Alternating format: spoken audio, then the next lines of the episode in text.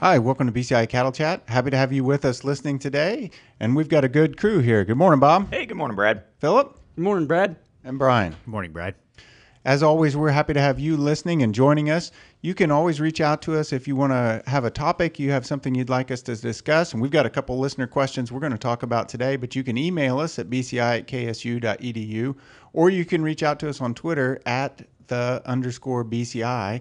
And we're always happy to get feedback and hear from you as the listeners. And we've got a couple great topics to talk about today. We're going to talk about AI for cows, and if that's a good idea, we'll talk about getting into lush pastures, and then we'll answer a, a listener question on grazing different species together. Before we get into those, we had Julia Herman on a few weeks ago from NCBA. She was a veterinarian that works with them, and she gave us an update and said there are some really good tours going on around the country. There's stockman and stewardship tours, and there's going to be one close to us in Leavenworth, Kansas, and it's going to be in mid June. So you can sign up for that. It's June 16th to 18th. You can sign up for that online if you're interested. Before we get into our, our topics today, I just wanted to tell you guys a little bit about Bob and I have had discussions before. Bob has four daughters. I have four boys, or he has three daughters. I have four boys. And our discussions at our house are a little bit different. So I just want to give you a glimpse inside the mind of a teenage boy. This could have happened to any one of ours, and you guys have all been through this. So one of our boys is going to have to get his wisdom teeth out. Mm-hmm. We were discussing how that's going to work and the anesthesia. And we said this the anesthesia is just going to put you to sleep. And he goes, What if I want to stay awake? And we go, Well, you, you won't want to stay awake and you won't be able to. He goes, No, no. He goes, I would like to stay awake. And then right as they get ready to start, I'm going to go high because it would really surprise him. we said, You're not going to be able to stay awake. He goes, no, I'm no. gonna try." Other people couldn't, but I think I, could. Yeah. yeah, there you go. Can you relate to that? That is the that is the attitude as you go forward. Also, Brian, I wanted to, as we've talked to some of our guests and talked to some of the others, I realize we haven't got a chance to know everybody sitting around the table a little bit for our listeners. So, I want to tell us a little bit more about you and your background, Brian. Yeah, so I'm Brian Lubbers. I'm a veterinarian that graduated from K State actually twice, uh, once with the DVM, once with a PhD. I, actually, I'm a Kansas native. I grew up down in South Central Kansas. Lived here most of my life. I did spend a few years in California and a year in Iowa after I graduated from vet school at different practices. Um, and I've been back at K State for just uh, I'm between 15 and 20 years now. I'm coming up on 20 years. Long enough you can't remember. Long enough, I can't remember. yeah, yeah. Um, I have a wife and two kids at home, a boy and a girl. One's getting ready to graduate high school, so we are in uh, in the thick of it right now. So Yeah, absolutely. And she's gonna she's gonna go to college and play volleyball. she is. She'll uh, she's going to go to Manhattan Christian College here in town, and dual degree at K State uh, with a long term interest in forensic pathology on the human side. No no vet vet for our house. Yeah, forensic pathology. That sounds cool. Yeah, yeah. So a lot of the stuff that you have done, you you had some experience in practice on the dairy side. You had some experience in practice in other aspects of, of veterinary medicine, and then you've done pharmacology w- Yep. while you've been here. Yeah, uh, practices were both mixed practices. Uh, California was primarily dairy, but um, in Iowa did beef dairy, a little bit of swine, not very much, and then companion animal. Uh, and then yes, when I came back to K State, I came back to do my PhD and focus with uh, interest in veterinary clinical pharmacology. Excellent. Thanks, Brian. Appreciate that intro. And and as we jump into topics for today, the first one, uh, Bob, you and I have had this. I'll call it a discussion before on the Discussion. kind of a discussion, yeah, on the importance of should we? We've talked about AIing heifers before, and, and as a setup, in a let's look at the commercial cow calf herd. We're calving in the spring. We're selling the calves at weaning in the fall or soon after weaning. That is the plan. Should I AI my cows or not? And wh- what that comes with is synchronization and some of the other aspects. So I'll, I'll just start there. Should should I AI my cows or not? Okay. Well, I'll, I'll lead off with um, probably not. Just to be somewhat contrary, because I, I teach the reproduction class. I, I teach a lot about how to how to synchronize heifers and cows, and I'm not opposed to the concept in total. In that, you know, if you're a purebred producer, and you made a couple of constraints that, that make me say probably not. One is uh, a commercial producer that's different than a purebred producer, and you said I'm going to sell at weaning, and I, if I if you say I'm going to retain ownership all the way through slaughter or something like that, I might be more interested. Uh, and so you put a couple of constraints on there that would say probably not. So again, a producer could come to me with a set of situations and it would work for them. But my reason is it's a lot of management. A lot of times um, I want cows to be relatively low labor. And so it fits, you know, it, it's a question. Also, you know, if you've got a farming operation on top of it, then I'm really busy with the crops during either a fall breeding season or a spring breeding season. Uh, and so I need to be able to focus some management on the cows for several weeks at a time when that may or may not fit with my other. Um, it's not. It's not time. that bad. I'm going to say yes because of all the reasons you just said. Because you said I'm busy. I'm doing other stuff. Well, the nice thing about AI and synchronization, I can plan it. It is not two whole weeks of intensive management. It's like three days during a two week period. So if I can plan that out, and I want to do it because then my calving season can be tighter. If I maintain it tight, I can keep it tight and they calve in a relatively short period of time. I think that the listeners are understanding why this conversation keeps coming back up because we have not convinced each other either way yet, and so we continue to have this discussion. And and I'm not. And again, I Well, let's up- ask let's ask Brian and Philip. All right, I think there they're going to know who's They're right. gonna, they're gonna. Yes, they are gonna know who's right. Come on, guys. Here's here's a piece of chocolate. Well, let's see. Um, Brad has my annual evaluation form, so That's yeah. Um, but I, I mean, I kind of, I think there's no one right answer. I mean, I think it depends on your operation and which way works best for you and what your goals are. Yeah. that, that- he got out of that cleanly. Yeah, he- you're not going to get out of that that cleanly. Well, I I I agree with Bob in the fact that you put some constraints on it that makes me answer maybe slightly differently than I normally would. So, and I, you know, I have I have some other questions too. Like, so if we're, are, is this a, we're obviously talking about people that are. I mean, either they're starting a new operation and they're going to go in this, but for most people, it would be a transition too. And so I have questions about, yeah, it's a short, you can make it relatively short. You can plan it. Do you have the facilities to do that? Um, do you have the expertise to do this? You know, if you're A on your heifers and now you're transitioning to cows, at least you probably have some of those things. Mm-hmm. But if you're not AIing anything and now you're going to start AIing everything, you you better think about some things before. I, I don't think it. I, I guess I agree with both of you. I don't think it's an automatic. Yes, you should, or no, you shouldn't. But you have to answer some very specific questions about what you're trying to do. I, and I agree with Bob. If you're if you're selling them at weaning, you're probably not getting all the benefit out of the AI. So Uh, now wait. Now I'm going to push back on that a little bit because you you're not getting. I will agree. You're not getting the benefit of the genetics at weaning if you sell at weaning. However, I am having some of the cows that will calve a little bit earlier, and one of our biggest drives of weaning weight is how old those calves are. This is the part that you've got a spreadsheet, Bob, yep, that I've looks at this, and I don't agree with your spreadsheet, but it, it is He doesn't like math. What's yeah, the deal? I'm not agreeing with math. But but you have some of them that will calve a little bit earlier just because they're synchronized. And if I can keep them calving early, one of the reasons I don't agree with your spreadsheet is it looks at one year. And I think if you're AIing and you get the cows calving early and you keep them calving early year after year, there's a longer term benefit of keeping A, keeping the cows in the herd, B, keeping more of my calf crop early in the season. They weigh more at weaning. Well, I'll, I'll give you a, a little bit of a break in that uh, my spreadsheet's still right. Um, but the producers that I've seen that have made this work really well, the commercial producers, um, a lot of times they have experience already with heifers. They've got the, the technique down really well. They've got good partners, you know, an AI company or something to, to be partners with.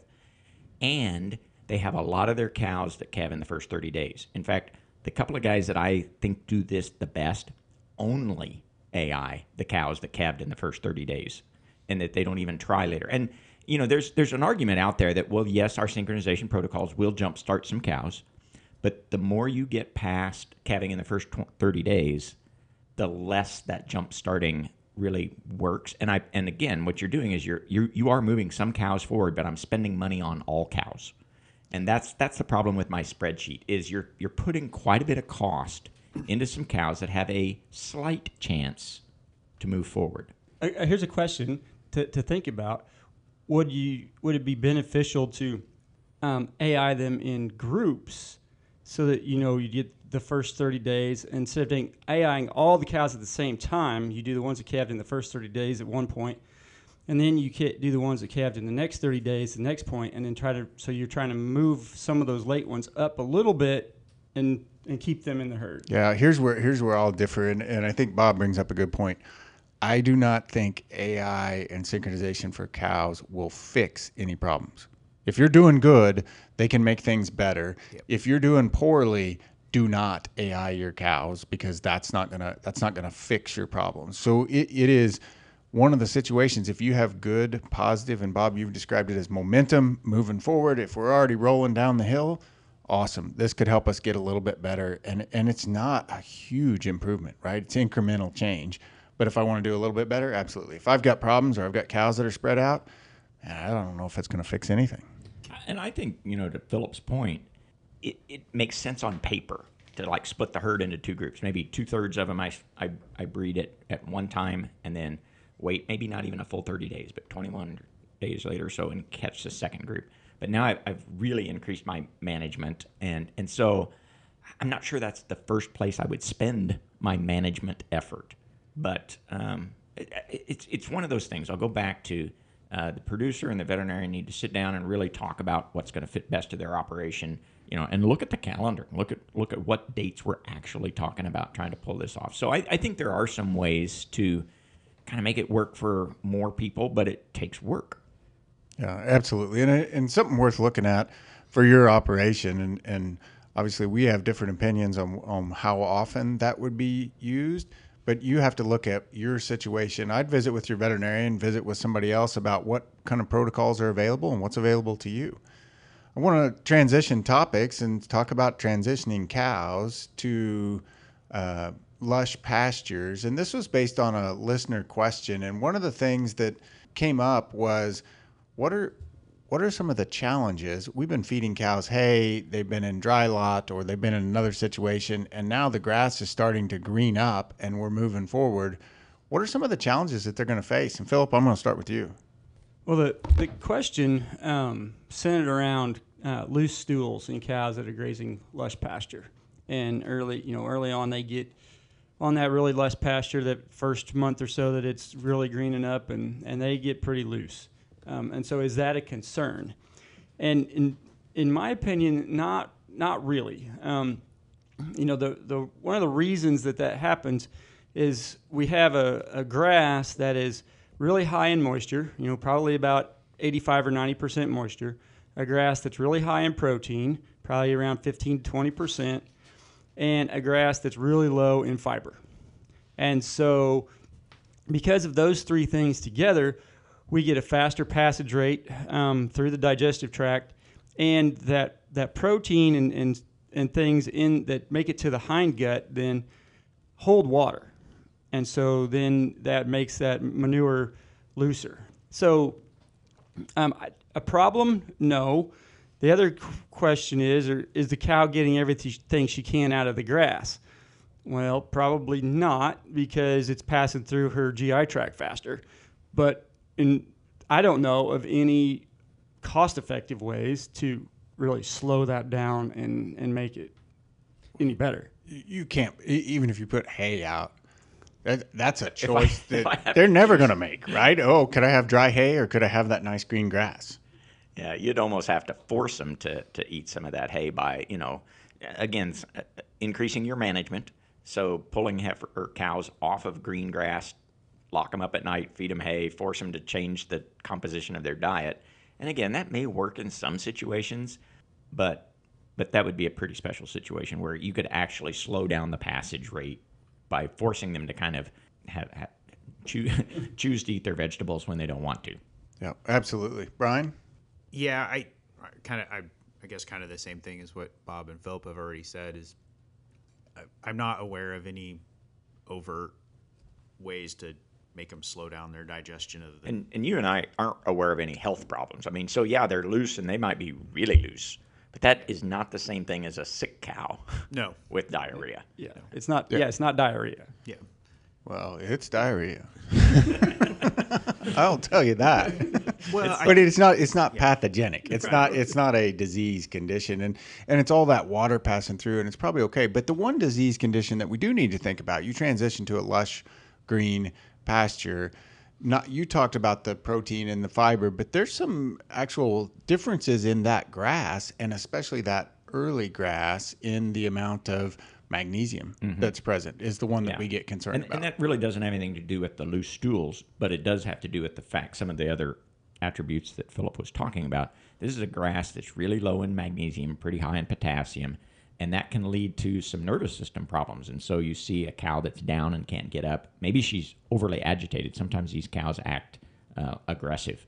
Um, and they may have some muscle twitches and different things like that. Mu- similar to a, a grass or a, a milk fever that you'd see in a dairy cow, they have some of the same symptoms. Well, it's calcium, magnesium. and It's the same It's thing. the same things. And and so um, a lot of times we'll talk about as a prevention to feed a high magnesium mineral.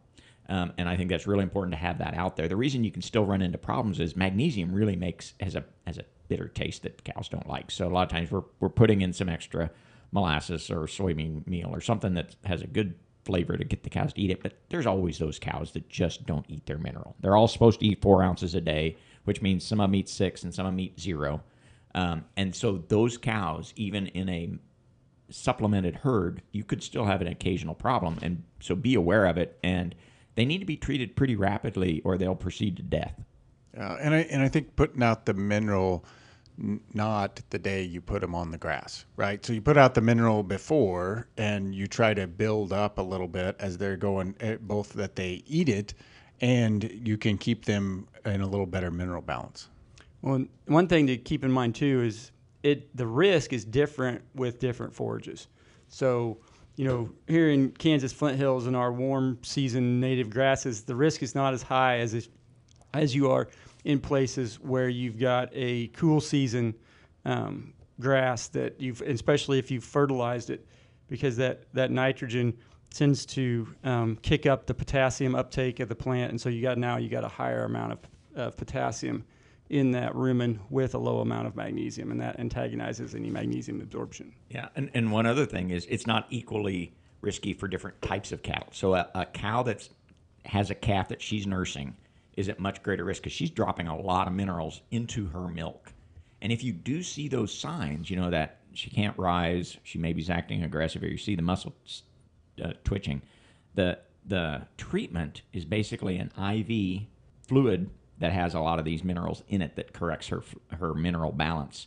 And it and it has there are some oral products that are oftentimes used as the follow up as she's recovering, but they probably don't change the mineral profile fast enough. So you need an IV in into the vein uh, treatment to really get these cows turned back around. So it's relatively soon after calving, and we mentioned this is similar to what we may call a milk fever or low calcium.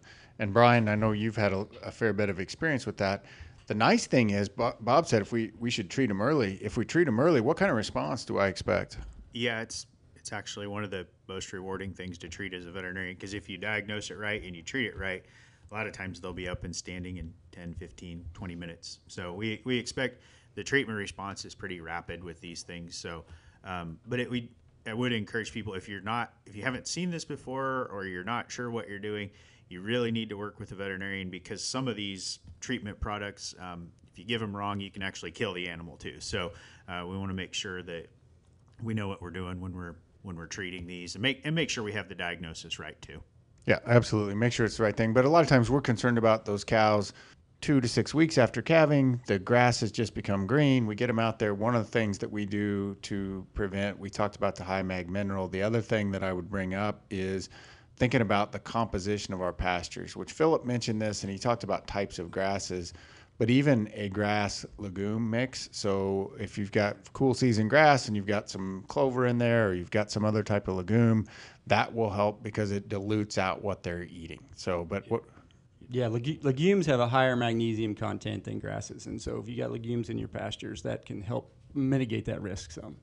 Absolutely. I want to get to our last listener question, and I thought this was a good question, and and basically they they are intensively managing some of their grazing systems and one of the ways that they're doing that is they have goats and cattle that graze as separate groups. And the question is and, and brian and bob i'm going to address this to you specifically parasites or diseases is there anything we need to worry about transferring between goats and cattle?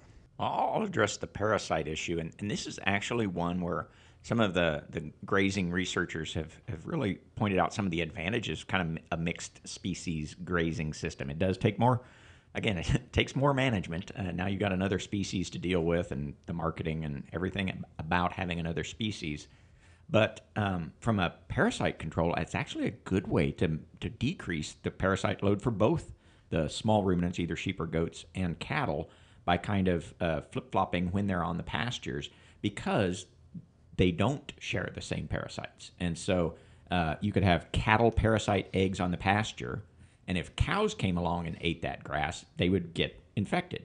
But if a small ruminant comes along and eats that grass, they, they don't because they're not susceptible. So it is actually there's there's no negatives and some positives to having kind of a mixed species grazing system.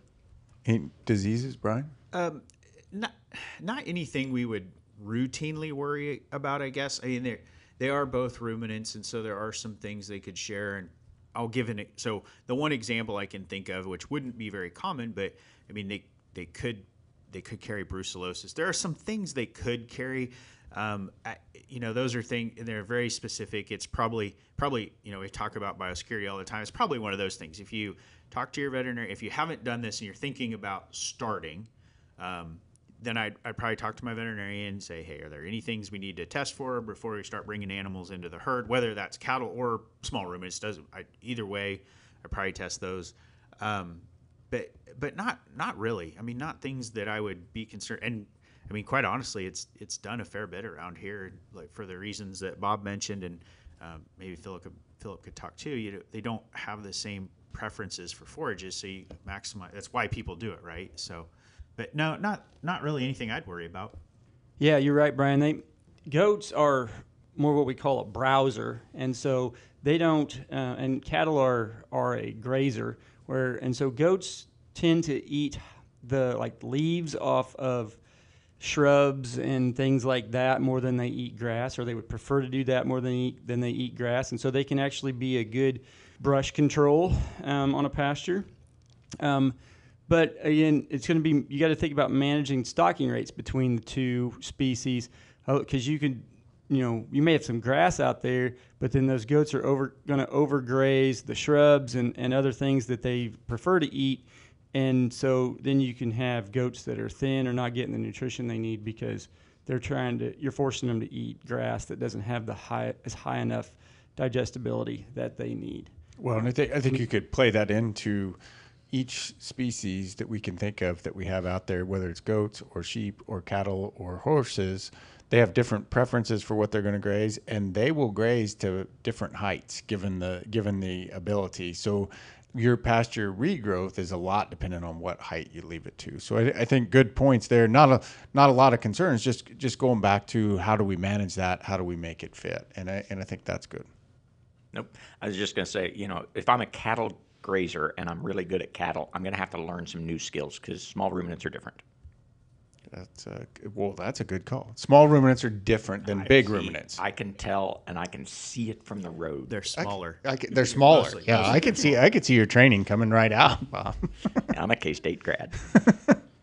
well, Brian graduated twice. That's what we learned today.